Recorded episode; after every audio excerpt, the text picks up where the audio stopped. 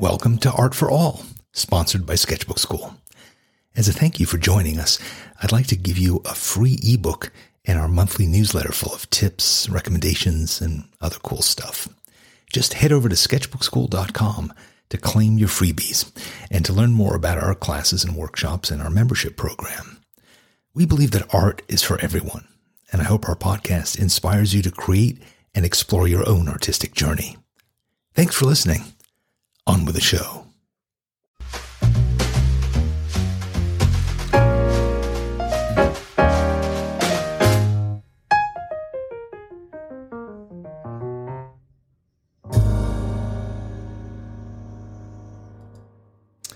Hi there, and welcome to Art for All, the Sketchbook Skool podcast. I am Danny Gregory, the founder of Sketchbook Skool, and I uh, welcome my friend Jill Badonsky to join me today in our discussions about the creative brain and all of its strange magic. It is strange. Good to be here, Danny. Again. It's nice to have you here as well. So, um, how is your how has your week been? Have you been creative this week? Have you been doing stuff, making stuff? I went up to San Francisco mm. over the weekend for National Poetry Month and hung out at City Lights where I just had this urge to write poetry. So yeah, it was it was pretty creative. How about you?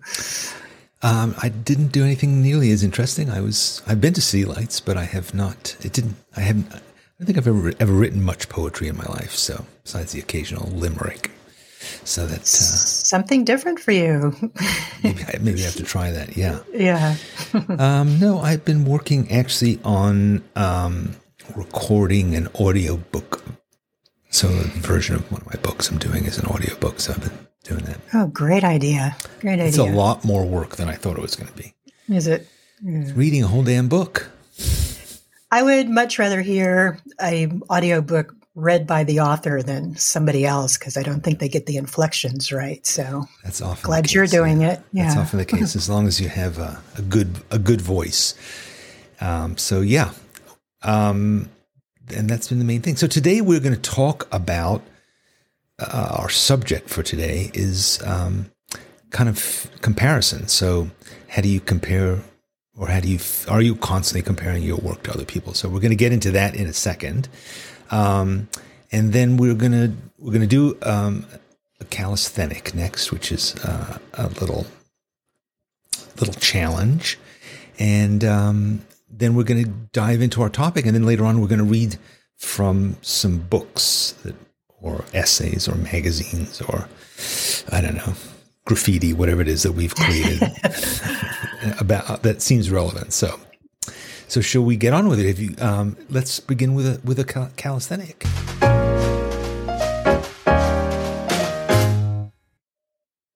So good. So, Jill, you are the, the the master of the calisthenic. Tell us tell us what uh, this week's creative calisthenic is. Okay, so I put this on Facebook, so I've gotten a bunch of replies to it, but you have not heard it yet. And this is Boom. you this is the first line in your best-selling memoir about your life as a pencil. Uh-huh. My life as a pencil. Stretch the imagination a little bit. Okay, so I would say chapter 1.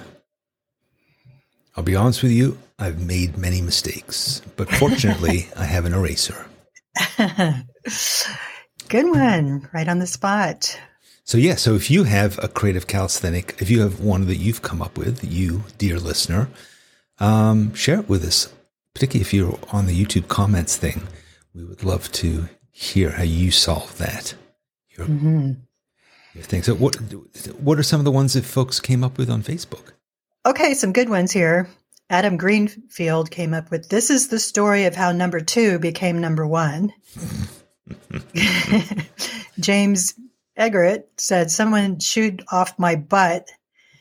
Um, let's see. Marcy Colleen said, This is where I draw the line and I dare you to cross it.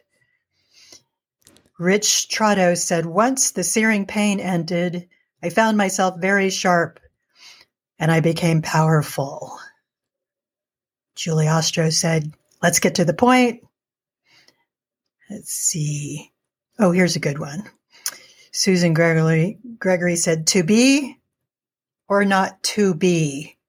To be being to be, the pencil to be. To be. That's weird. Susan Gregory is the name. Susan Gregory is the name of my late stepmother. I don't think that's the same one. No, I don't think she was around to do that. So yeah. Here's the last one. Michelle Frederick Van Strom. I am a yellow golf pencil living in a blue pencil world. So a blue pencil world. Yeah. Oh wait, Nikki Pittman said, "Always number two, never number one." There's a lot of good ones on here. Uh, Very good. Well, great. Well, let's get the let out and move on to our topic of the hmm. week, which is our our block of the week. So, our subject. Well, why don't you describe our subject in your own words? I will. It's it's one of the first things I talk about in workshops and retreats in my coaching training because it's toxic and it's out there more than it's ever been out there before because we can see so much of what other people do and it derails people. It just completely and it's it's an irrational but normal thing to look at other people and go, "Oh, I'm not good enough." It's the old "I'm not good enough because look what they're doing." kind of thing. So mm-hmm. comparison on Instagram, wherever you can see somebody else's art, your friends, what, and writing as well, whatever is creative. It's it's just it's part of who we are to to compare ourselves. So you're not alone if you do it. What what is your take on it, Danny? Well, I think I think it's I agree with you. There's a lot of people who are out there doing stuff that we want to compare ourselves to because, well, for a variety of reasons. One, we feel sort of insecure. So we don't know, like, is what I'm doing any good? And I look at somebody else, what they're doing, and I think, how, how come they're so much better at it than I am? Now, the question is, there may be a lot of reasons that are not obvious as to why they're better. They may have been doing it longer. They may have, uh, you know, made all kinds of sacrifices you haven't made to do that there, there could be a lot of reasons that you don't see. So you're just looking at the end result. So that's, that's certainly one thing. Um, you know, but it, it also, so in, in, in other words, I think it's a natural thing to do, but it's a very dangerous thing to do as well because we're, we're it's, it's a powerful weapon that we don't really know how to use effectively. So, yeah. Have you ever been derailed by comparing yourself to somebody? Sure, all the time. Yeah. I yeah. mean, there are people who I and it's it's kind of as I said, it's a double edged sword because at times it's it's great to look. At, I mean, real artists steal, right? You look at what other people are doing, and you take from them, you know, and uh, stand on the shoulders of giants. All those various th- sort of cliches, but so I think it is a normal and advised thing to do to look at what other people are doing. The question is, is it threatening? Is it? Uh, mm. And that's that's where it becomes dangerous or dispiriting, or you know, just kind of gets you off the path. Yeah, I I do it all the time too. One story that stands out in my my memory is I was working in a bookstore when I was writing my first book, and my first book is The Nine Modern Day Muses and a Bodyguard. And I don't know if she did it on purpose, but the owner of the store held up the book of a best-selling author, and it was about muses um, and about kind of modern day muses. And she said, "Look, Jill, somebody's already written your book." And yeah, and I, I was blocked for months, and you know, I I didn't look at her book, but when immediately, but when I did, I realized it, it's nothing like the book I'm writing. It doesn't have humor in it. It's not playful. It was a good book, but it, it wasn't my book. So I got back on the the path to writing my book. But I think we can. Yeah, I mean, I, but I, I mean, I, I do think if you're if you're writing a book, it does make sense to have a sense of what other people have done in that in your category. I mean, you don't want to you don't want to repeat what other people have said, um, and you do want to make sure that you have something valuable to contribute, but you don't want to be writing necessarily in response to somebody else. You know. Like I remember one, one of my first books was Creative License, and it is the um, I wrote it in res- not in response, but I wrote it not long after reading The Artist's Way by Julia Cameron, which is a classic, great book. It's not the creative the creative license is not the artist's way. It's not the same thing.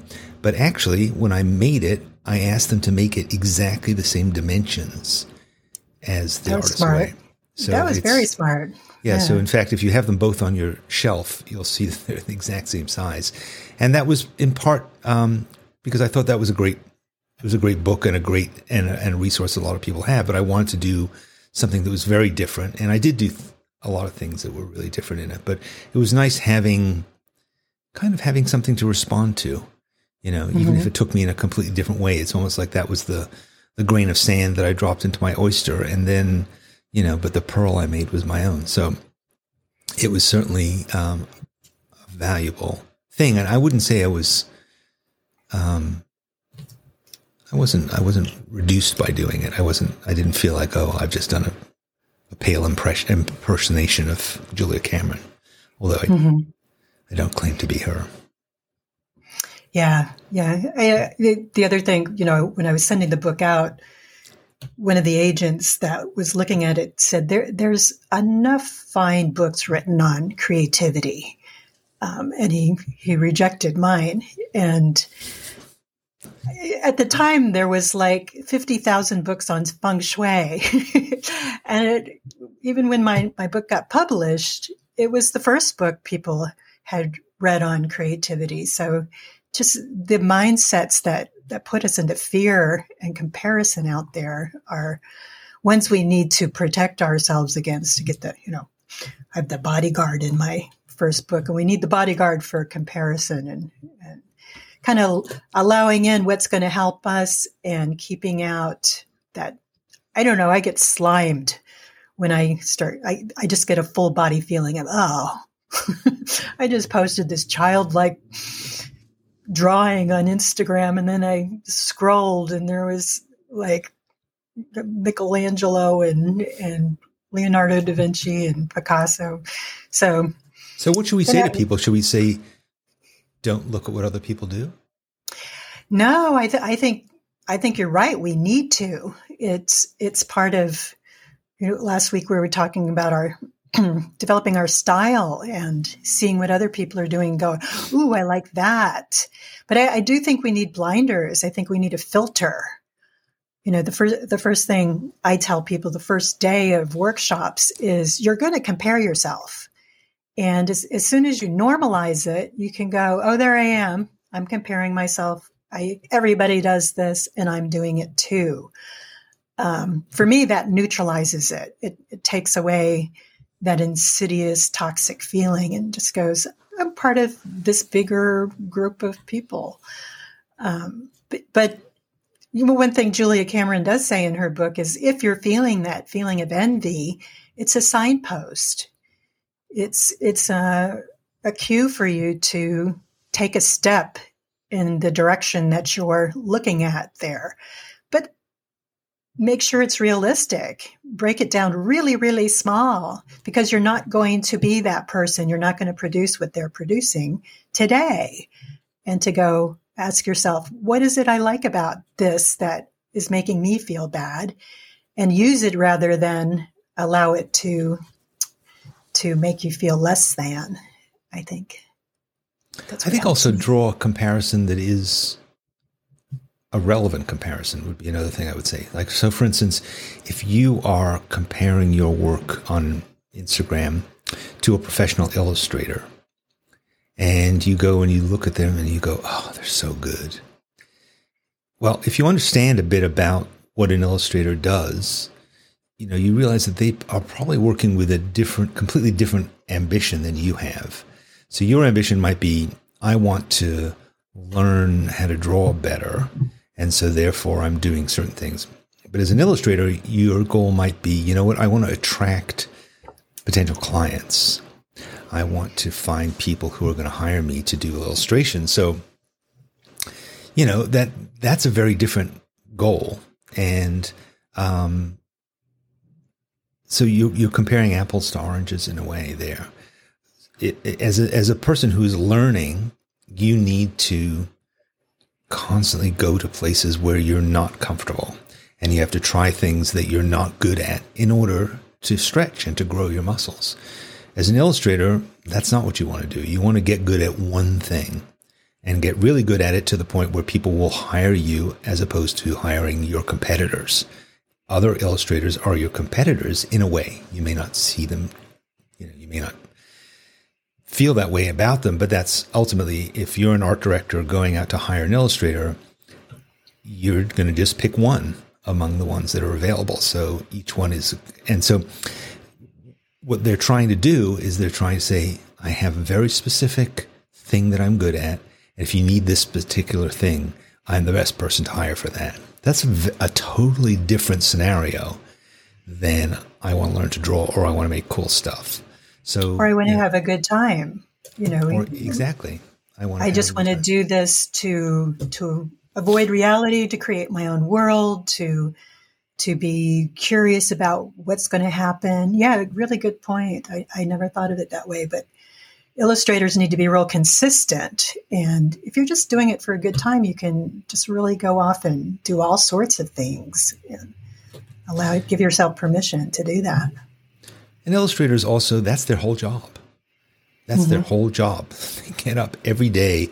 That's what they work on. So and then they put their best stuff online because again these are products that they're selling they're selling it may be it may be literally like here's uh, you know a, a dishcloth that has my drawings of dirty dishes on it or it might be um, i'm putting this out there because i want somebody to hire me to do this or i might want to license this particular image that i'm making it's a, just a different world and it doesn't mean that you can't learn from what they're doing and you can't, you know, take uh, inspiration from what they're doing, but understand that it's a different thing. And I think it's it's like comparing yourself with a professional golfer, let's say. You know, you just wouldn't look at a professional golfer and say, "I'm no good. I can't do what they do." Obviously, you can't. And it's not because they're better people or even necessarily more talented. They spend an awful lot of time doing this. They have a lot of resources around them. It's a it's just a not a fair comparison, and you should you don't need to bother with it. You know, I and I, I think it goes back to delusional thinking as well, thinking that I can just sit down and draw like this person versus I need to practice a lot. But the thing that's different is is how vulnerable it can feel to start drawing and then be irrational thinking you need to draw something really good right off the bat not liking it but other people can see it and and it, goes back to our own feeling of competency especially later in life when we've been competent at something and we've done it for a long period of time then a lot of people want to start something new and they're not competent at it and they're comparing themselves to people who are competent. So to be able to be realistic about knowing, I mean, your animation was that little animated thing that you did was so right on target in terms of you couldn't draw right at the bat, but day after day you kept drawing, and then your world broke open to this wonderful place of of liking what you're drawing, enjoying it more. Yeah, yeah, and I think another pretty basic thing is art isn't a competitive activity. I've always right. thought it was weird when they give out prizes for art. You know, it should. I feel terrible, exactly right? the same way. There shouldn't be because why do you need to feel better than other people with your art when each of our voice is different? Um, there's, yeah, there's room for everybody to hang on the hang on the wall. There's not. It's not. It's not. It doesn't. There's no reason to have hierarchy, and also the the the ways in which you would measure are so arbitrary and varied. I, there, there, have been occasionally there have been reality TV shows. There are you know competitions that have art. So there's like there's one in England, the best portrait painter in England. There's another one called like best landscape painter. Um, there was a TV show here in the United States that was also similar, where they would do the sort of eliminating an artist every week. And I always thought, what are you talking about? This is insanity. It makes no sense. And you know, you have three judges and they decide, okay, this person is the best.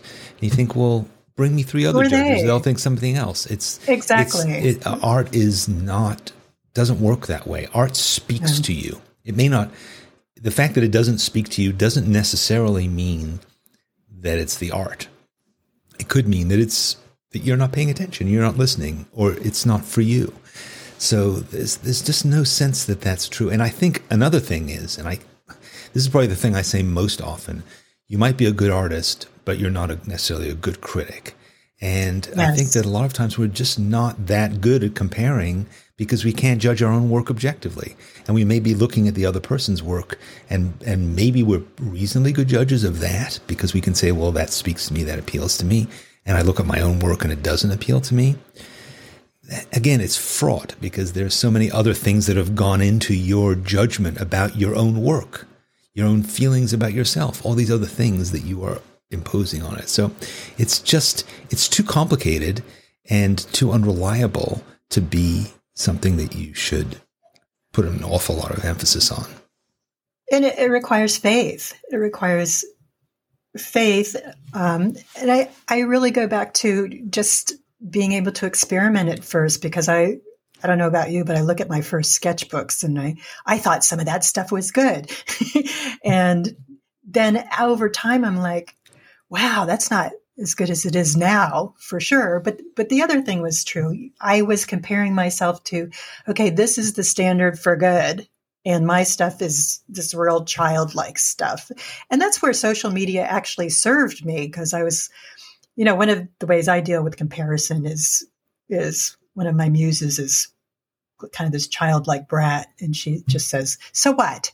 So what? They're better than you." It's it's kind of almost like an Italian mother. It's like, "So what?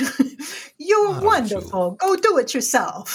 Who cares about what they are doing?" And, and just just saying, "So what?" Yeah, I, I made a video where I showed one of my first sketchbooks, and I said, "You know, boy, I." you know, look at how far I've come, kind of thing.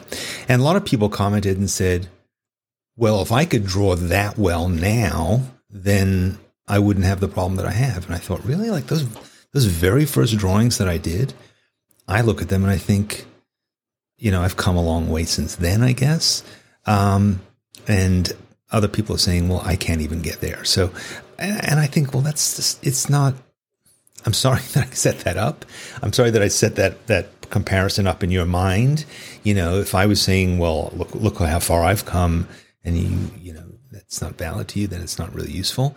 But my, my feeling was when I say I'm not, I'm better, when you just said that you're better, I think it's, again, an unreasonable comparison because you say, now I've been drawing for X number of years and I'm at this level. And at that point, I was drawing just for a few weeks and I only mm. got to that level. So, in a way, I could look at that and say that was really good. Like you, you, considering that you'd been doing this for X amount of time, I think that was very good. And now you've been doing it for this many years. Maybe you actually, you know what, you're not that good anymore. You're considering how much time you put into it. Maybe you're not that good. so see, see it yeah. becomes like a meaningless, complex kind of web of things where you think, well, and again, you could say, like my wife and I were having a conversation yesterday about Formula One racers. I don't know if you there's a show on Netflix about this, and we were again a, a, a thing that normally who cares about, but we noticed that most of the people who are Formula One racers come from wealthy families. Hmm. We were talking about that, saying like, well, you know, they all grew up with this, and you think, well, how could you become a Formula One racer if you didn't come from a wealthy family? I mean, how would you start out? I want to be a racer, or I want to drive a million dollar race car. Well, no. So you, you look at it and you think, well, there are advantages that they had. They were in a certain situation. So therefore, there's no point in my even comparing myself with them. And, and you could look again at famous artists or artists who went to art school and you could say, well, they started with this advantage. And so therefore I can never compete because they're so far ahead of me, you know, like they're doing the equivalent of taking, um, you know, steroids and I could never compete with that. So what? Again, it's yeah. not a competition. It's not. There's no. There's no reason that that's relevant to you. You can you can look at their art and and be entertained by it or be illuminated by it, and that's one thing. And you can work in a different realm completely and still be valid and still feel like you're gaining benefits from it. And it, it kind of goes back to to natural inclination. I do think there is a percentage of people that do have a natural inclination, and their drawings when they started out might be better than other people's when they start out. But there's so many stories of people who don't have it that simply with practice you get it. It's you you can't not get it if you're practicing and you're going in the direction of your instinct and style. Like there there's a lot of art I would like to do, but I know I can't. So I let go of that and really embrace what I can do and enjoy that and be curious about where it can go. I just think the whole drawing world is too exciting not to to do it not to be um, part of it. Yeah. And I think when you look at the things you say you can't do, it may just be that you're not really willing to do them. That's that's true too. Right. So like I say to myself, like I can't paint like a fresco on the ceiling. But maybe I could if I was willing to build scaffolding, learn how to use frescoes, spend a lot of time doing it, get a stiff neck, take a lot of classes, spend 30 right. years doing it, apprentice to somebody, then maybe I could paint a feeling uh, do it. But I I can't be bothered. I'd rather just do a little doodle. So yeah. again, it's it's it doesn't really it's it's not that you can't it's that you sh- maybe shouldn't or wouldn't or can't be bothered and so that's fine you I'm a little uncoordinated. So. I have a fear of heights, actually. There we go. yes, indeed. But so, if if somebody is constantly comparing themselves, um, what what do you think is a practical thing to say that would shock them out of it? I think I part of what I'm going to read is is about that, but I think there's you need to have a little reply or comeback ready, and the more that you use it, the more it'll just happen on its own without you having to call it up. But I think I think um, ones that I've already talked about is oh, I'm comparing myself, catching yourself, and going, this is normal. Um, so what? For me, that combination is or I'm on my own path. I don't I don't need to compare myself. I I'm on my own timeline, my own path. This is nice. Um, or even just stop. stop it. Stop. Shut up. Um, Shut up. Because you're selling yourself out. You're you're not on your own side there. Like, That's true. I'm making this unpleasant. Yeah. That's, it could be that simple. Like, you know what? It's not fun to have that conversation. So mm-hmm. can we mm-hmm. not do that? I think another way of looking at it is also to say, you know what, you're very good at making your art. They're good at making theirs. You may not be good at making theirs. So what? You, what is authentic to you? What is the thing that is really reflective of your experience, your situation, your perspective on the world that you can make uniquely yours? So then you are mm-hmm. making art that only you can make. And then you can judge it by saying, Am I in fact, doing the best job of doing that? You know, am I mm-hmm. really, am I willing to put myself out there? Am I willing to put in the hard work? Um, am I willing to be vulnerable? Am I willing to make sacrifices to get to this? And if I'm not, that isn't to say that I'm bad or that I'll never get there. It's just saying, you know what, there's, there's only so much I'm willing to invest to get to that thing. So maybe I have a different goal that's more within my reach. So I think again, it's recognizing the uniqueness of your position is that's that's really what we want from art. We don't want excellence. We want truth. We want authenticity. And the authenticity that you're able to bring is is unique to you. So how can you how can you make that happen? What can you mm-hmm. do to accomplish that? And it may start with quote unquote crappy drawings, but then start thinking like, why is this crappy? Is it because I want to do something else? What are the things that I have to do to get there? Or is it that I'm judging it through the wrong lens? There's a lot of ways of thinking about it. Alternatively, you can also say, you know what, to hell with all of that. I'm just going to do it because it's fun. And if it's mm-hmm. crappy or whatever, then then the, then the lens I'm going to judge it through was was it fun? Beating myself up took away the fun, so let me do less of that, and yeah. you know do something else. Right. And I, I think I think it's important to have something that you say to yourself when you catch yourself and say it over and over and over again. So you're retraining your brain to go there on its own because it, it really is a horrible feeling to compare yourself and feel like you're less than. You're you're just you're kind of selling yourself out. You know uh, what? It's very high school. She's prettier than I am. He's stronger than. And it's just get over yourself. You're a grown up. Stop it and be be you. Yeah. All right. Let's let's um, move on to um, to talk about to talk about books. My favorite thing, and we're going to now do our book break. All right, book break. Jill. yes, some, Danny. you have you have some printed material to share with us. I do. This is an article that's in the Elephant Journal, and I'm not going to read the whole thing because I've talked about some of it already. But it's social media sting: five ways to move past comparing yourself to others. And so it goes like this. Back when Thor first drew a bison on the wall of his cave with torch soot, he was pretty impressed with himself. He pointed to it so Troshi, his woman, would notice and be proud or maybe turned on.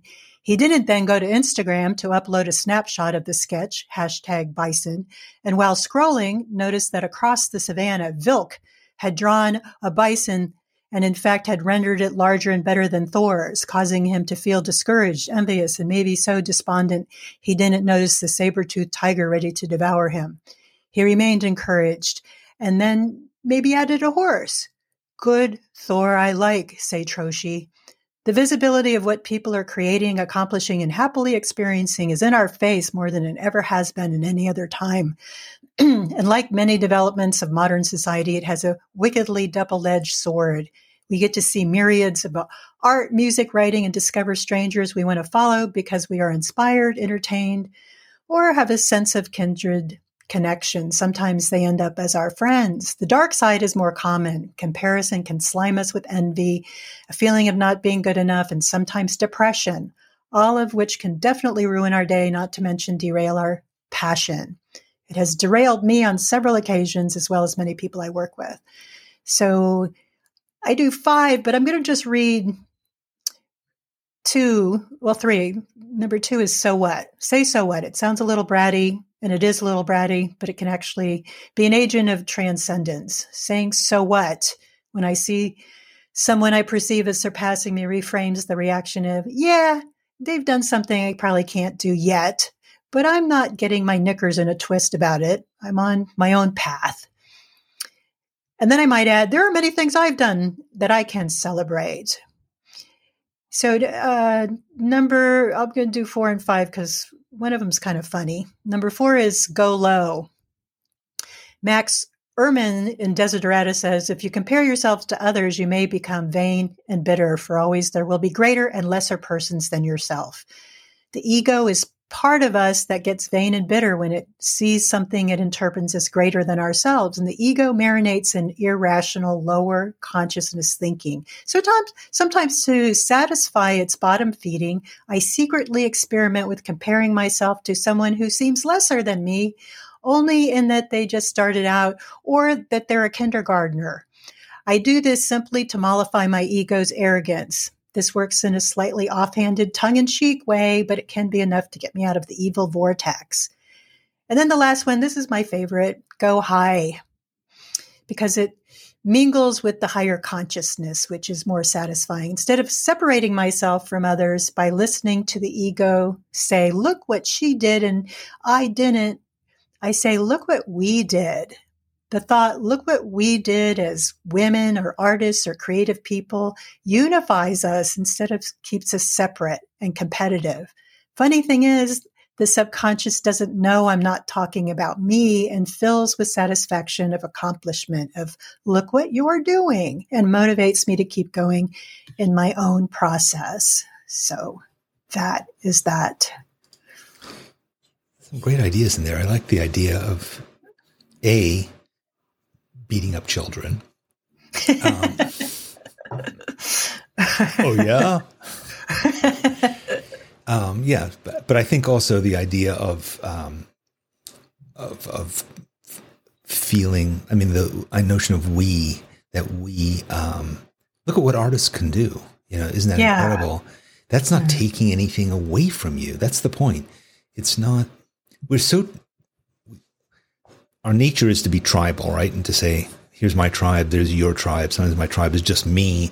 But, you know, why not embrace your tribe and just say, and again, it doesn't have to be comparison. It doesn't have to say like women make better art than men or French people make better art than Yugoslavians. But I think it should be the focus on, you know, something, something big that you're a part of and how exciting it is to be a part of it. And if you are too negative and too demeaning to yourself, then you risk losing membership in that group. So you don't, you know, so like, oh, good. good. right. So yeah. stick with it and, uh, and continue to say like, wow, we're doing such cool stuff. You know, this is mm. really cool. It feels good to say that too. It just feels like it comes from a higher place. Yeah. Yeah. I think that there's a tendency, you know, to, I mean, I can think about things like you might be an early adopter of something. Like I was the first one to start blogging or podcasting or whatever. And now everybody's doing it. And you could be like, you know, I was the first one there now. But instead you could say, it's so great. Now, now a lot of people are doing this. It's so cool to be part of this large world of doing it. And yes, I was there early, but now everybody's joined the party and it's a much better party for it. So you know, don't be envious. I know it. It when I post something or somebody else posts something and somebody writes, "I'm jealous." It it's just at a good. Why not? It doesn't feel as good as "I'm happy for you." Even if you have to practice it a little bit at first and it mm-hmm. feels awkward and contrived, after a while, you can really adopt. I actually am happy for you. I'm happy for us that we're we're still surviving civilization. It reminds me of like there's a I have a pet peeve that maybe not reasonable, but I hate when people say "good for you." Mm-hmm. Does that phrase annoy you? Like to me, it, it's like it's not like good it, for me, meaning like that, hmm. like that I got something and that they're like, oh, good for you. You got a brand new car. Good for you. well, yeah. Sounds a little sarcastic. it does, right? But people say, "Well, yeah. good for you. Like you go to," and I think, "Well, yeah, but like, yeah, that's again, it's not it's not a competition. It's not like good for me and right. and bad for you. It's not good a zero sum game. Yeah, yeah, whatever. Yeah. All right, I'm going to read something which is adjacent. It's it is. Um, let me explain what it is. So, I wrote this little book. It's called "The Seven Deadly Sins of Creativity." And it is um, a kind of a lengthy essay, I guess. And I wanted to actually, I, I haven't, it hasn't been professionally published because I can't be bothered, but it is, um, it is about the different aspects of creativity and the things that get in our way, and they happen to align with the seven deadly sins of um, myth and I guess religion.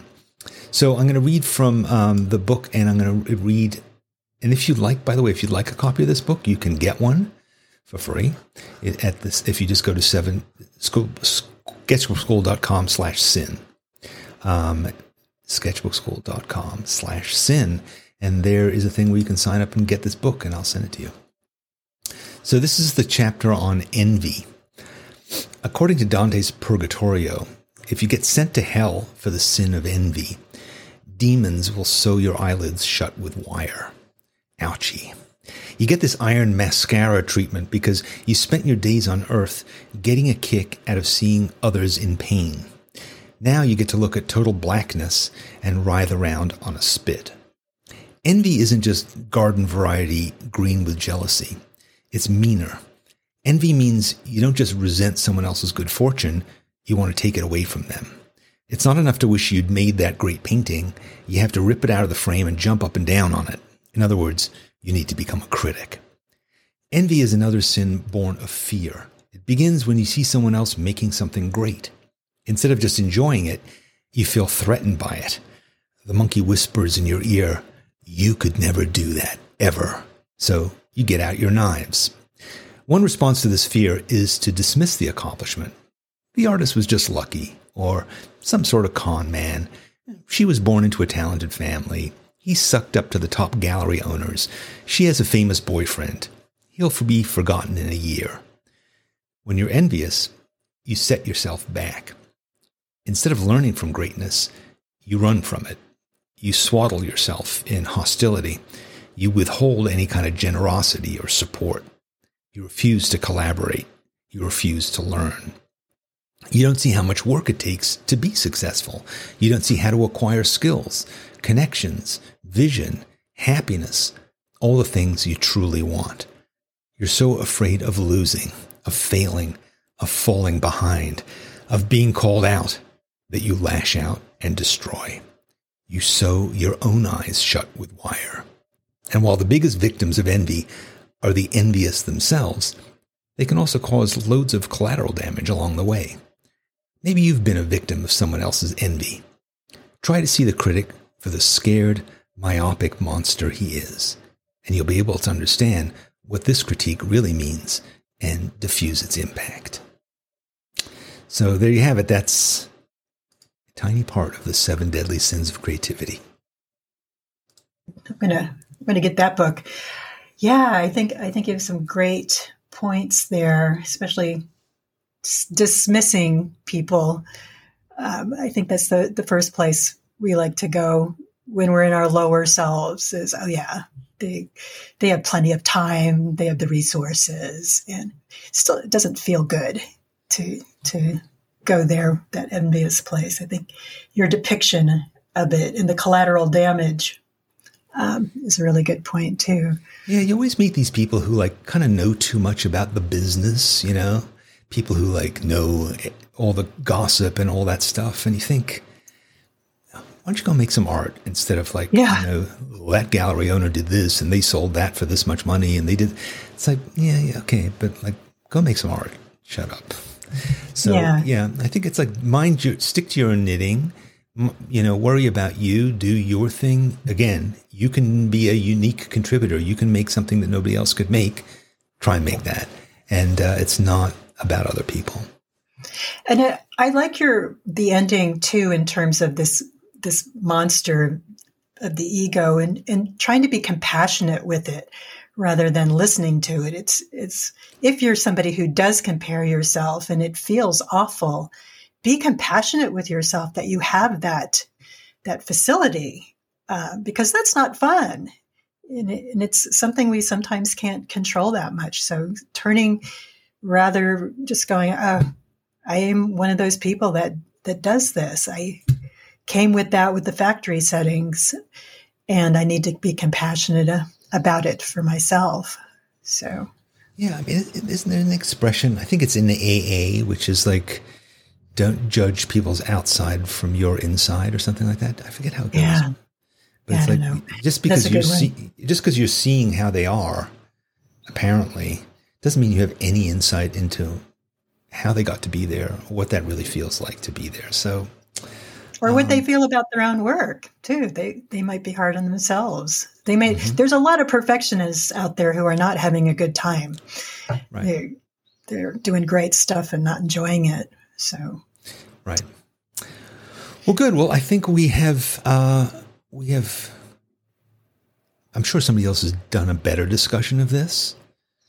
I, mean, oh, I, bet there, I, bet you there, are podcasts out there that have like done way more insightful things I know, than we have about the subject. This is not as good as many of them out there. Damn it! You know, I'm sure you've done better, had better conversations than this one that you've had with me. Um, but whatever, this is what we've done. So what? what yeah. Well, look, there's a lot of there's a lot of things that we do as creative people to get in our way, and you know, ultimately there are ways to get out to, to eliminate them. There are psychological tricks. There are things you can say to yourself. But I think the best thing is to just make stuff. Make more stuff. Keep making stuff. As you do, you will learn stuff. You will go through different ups and downs. But focusing on making is the best solution that at least I've found. I make a lot of crap, um, but I make a lot of stuff. And so out of that crap comes some good things but I wouldn't have those good things if I hadn't made a lot of crap as well. So that's that's really my kind of ultimate advice about just about anything, which is, you know, making it is the best revenge and stop thinking, stop thinking about yourself. You know, you want to be um, conscious, but don't be overly self-conscious, and that's that's difficult for creative people because you know we're sensitive and we're you know we're vulnerable and we are not necessarily um, confident, but it's okay. Put, yeah, put your focus on on doing. That works for me. And have fun. Have fun with it. I'd like to share this Dr. Seuss quote. You probably heard it today. You are you. That is truer than true. There is no one who is youer than you. Oh, wise. but there's so many people who've said that. I mean, Dr. Seuss. I know. I could have come up with something better. he was. I mean, there's a million people like Dr. Seuss. I jest. He is one of a kind, and um, so are you. So, all right, good. Well, thank you, Jill. Thanks so much for doing this this uh, experiment. We've tried lots of different things over this month. We have we have iterated. We started with an incredibly complicated uh, agenda, and then in front of a live audience, and then we simplified it in front of a live audience, and then today we gave up the live audience and we just talked the two of us. So thank you for being willing to do all those things and for doing this with me today. It's been a lot of fun, and you are you are um, a wise woman with lots of insights, and it's I'm, I'm I'm very lucky to be able to take advantage of that. Thank you. Oh, I'm I'm the lucky one. I really appreciate the opportunity, and it has been fun. So thank you. You bet. And as for this podcast, uh, I'm probably going to take a little bit of a break now. I've just taken on too many stupid things, um, but I really wanted to jump at this po- at this opportunity to do this with Jill for the last month. Um, I have a lot of other people who I probably have on my list to bring onto the podcast, so I will be bringing them on. But I think uh, we'll see. We'll see what I do for the next couple of weeks at least. Hmm. So if you have enjoyed this podcast, there are I think eighty something episodes of this that hopefully you um, haven't listened to all of them. So go back and listen to them. If you have listened to all of them, they get even better when you listen to them three or four times. So, so there's true. probably 320 episodes that you could be listening to or go and listen to other podcasts. Listen to Jill's podcast. Um, Jill, what is the name of, of the podcast that they should be listen to if they're sick of this one? Yeah. Uh, Muse's Daydream Muse's is my podcast. Yeah. Yeah. So, so, um, but also listen to these podcasts while you're doing something. Hopefully you're drawing, you're painting, you're sculpting, you're cooking, you're dog training, you are, I don't know, doing push-ups, whatever it is, multitask yeah, podcast. don't don't sit quietly in an armchair listening to this.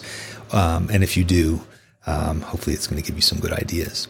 Um, yeah. Art for All is brought to you by Sketchbook Skool, um, where Art for All is kind of our theme. That's our idea that basically everybody can make art, everybody should make art, and um, it's it's our right. It is our birthright. So I hope you get to do some. Thanks again, and uh, that's it. Any f- parting words, Jill? just go have fun. Having fun. Go do some art. All right, yeah. I'm off to have some fun.